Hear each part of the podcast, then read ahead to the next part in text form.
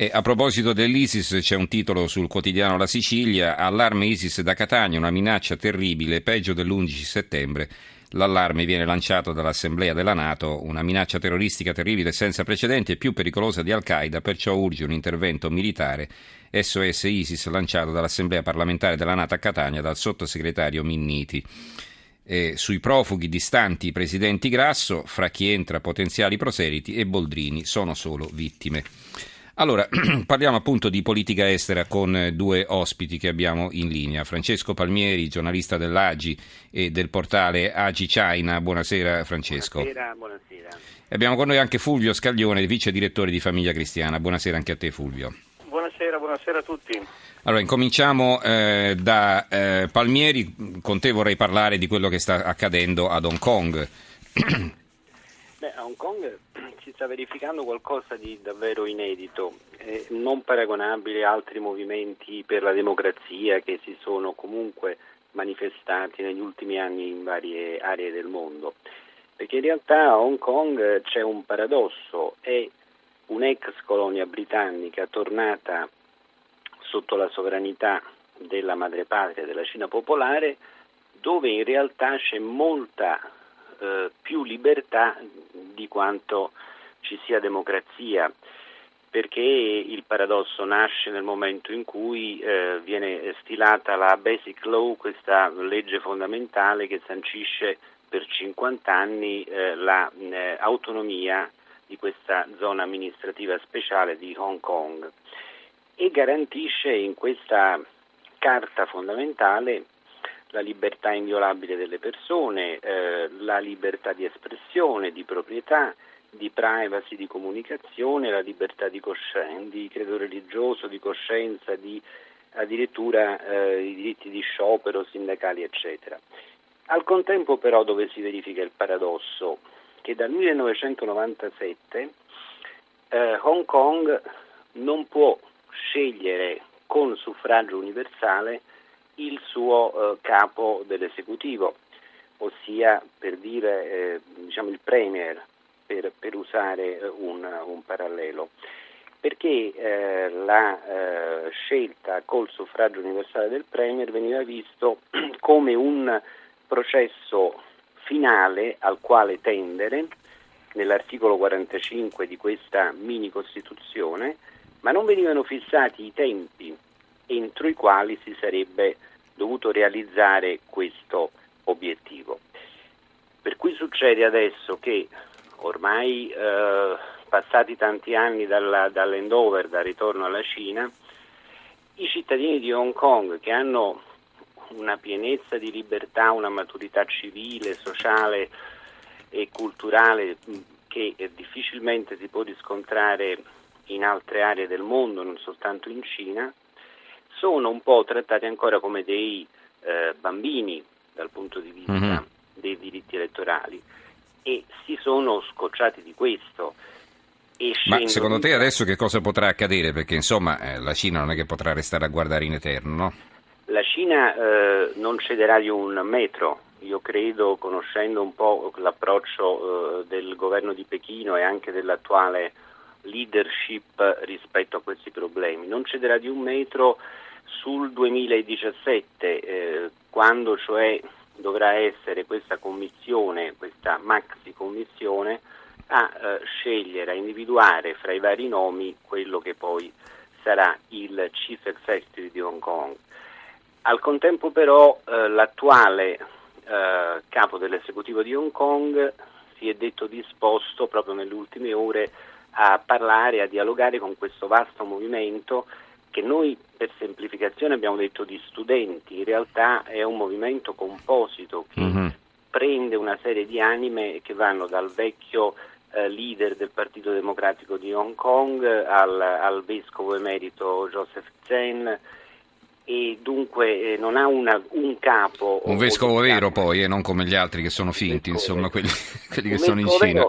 Eh. e, tra l'altro devo anche eh, rilevare una cosa curiosa, che nei giorni scorsi c'è stato un intervento molto duro di Chris Patten, cioè l'ultimo governatore Come britannico, no? il quale è una figura di grandissimo rilievo perché oltre a essere stato un politico molto importante e attualmente il rettore di, di Oxford ha presieduto la BBC, è quello che è incaricato, lui che è un cattolico romano, eh, di riformare anche i media vaticani e cosa che farà.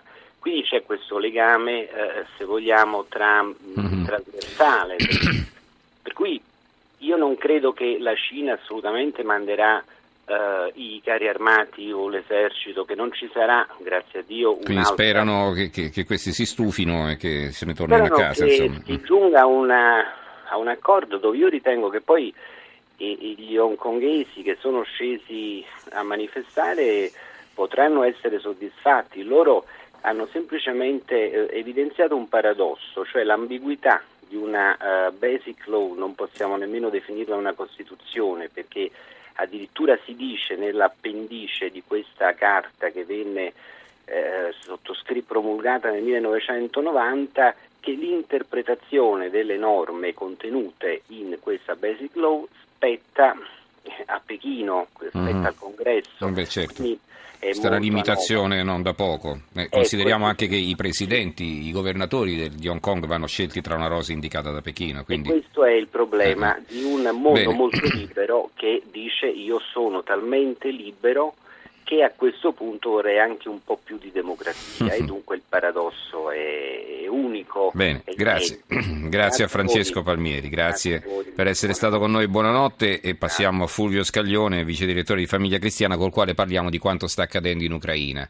Eh, ieri è arrivata la notizia che a un certo punto era diventata l'apertura di tutti i siti online perché a un ricevimento all'ambasciata italiana a Mosca era stato detto da un alto esponente del governo russo che eh, purtroppo era deceduto un operatore della Croce Rossa italiana a Donetsk, nell'est dell'Ucraina. Poi si era scoperto che era uno svizzero, probabilmente uno svizzero del Canton Ticino, quindi è stato confuso perché magari aveva il cognome italiano. Eh, ciò non toglie nulla alla gravità del, del fatto in sé, insomma, e, e soprattutto al fatto che i bombardamenti continuano nonostante la tregua fosse stata annunciata da qualche giorno e non ha retto, come si è dimostrato. Allora, Scaglioni. Sì, infatti prima del caso dell'operatore svizzero scambiato per italiano c'erano stati bombardamenti sulla città nel giorno di apertura delle scuole, era stata colpita di fatto una scuola e poi mh, erano morti degli adulti e non dei bambini, ma insomma una cosa abbastanza sporca, ecco, in una mm-hmm. guerra che già è sporca di suo. E come può andare a finire secondo te? Perché insomma, se la tregua non regge, eh, le sanzioni pare che insomma, non riescano a ottenere gli effetti sperati, qui gli unici che ci rimettono sono i poveri esportatori italiani che si vedono tagliate una fonte di approvvigionamento di denaro fresco essenziale in un momento di crisi come quello che stiamo vivendo. Eh sì, purtroppo c'è stata un'enorme sottovalutazione di, di quello che delle potenziali reazioni della Russia e di, soprattutto di quello che avrebbe significato per la Russia eh, la questione ucraina, eh, che per la Russia è quasi, quasi una questione di vita e di morte economica perché incide sul rapporto sulle forniture energetiche con l'Europa che è la gallina delle uova d'oro per, uh-huh. per, per la Russia. Lì c'è stato un clamorosissimo errore politico di sottovalutazione. Sul terreno è difficile dire quello che, quello che, potrà avvenire perché anche lì si sono sottovalutati, eh, ovviamente si sono dire, tenuti in giusta considerazione tutti le, le, le, i tentativi della Russia di influire sulla situazione, ma si sono sottovalutate delle ragioni anche locali che ci sono e che sono quelle che poi re, fanno sfuggire di mano la situazione, per esempio in questi giorni, perché questi bombardamenti sono poi non sono decisi a Kiev o a Mosca, no? sono poi le reazioni sul campo, nel, nello specifico di, di, di, di, gente che combatte sul campo, opera sul campo e, e non sempre rende conto diciamo così, ai comandi, eh, per quanto va, riguarda poi gli, gli, i filorussi, i ribelli filorussi, mm-hmm. eh, questi rispondono a Mosca sì e no. Ecco. No, anche perché poi eh, è chiaro l'autodeterminazione può servire fino a un certo punto, la Crimea si è staccata in maniera indolore dall'Ucraina, però certo non si può permettere la divisione di metà dello Stato, insomma la secessione di metà dello Stato. No?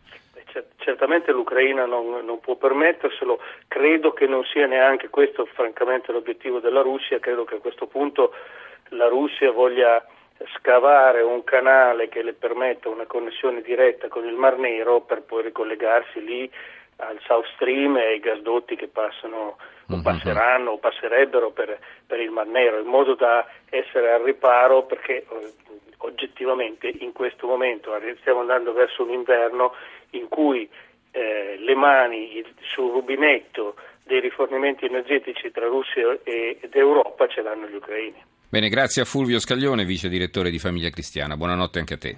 Buonanotte a tutti.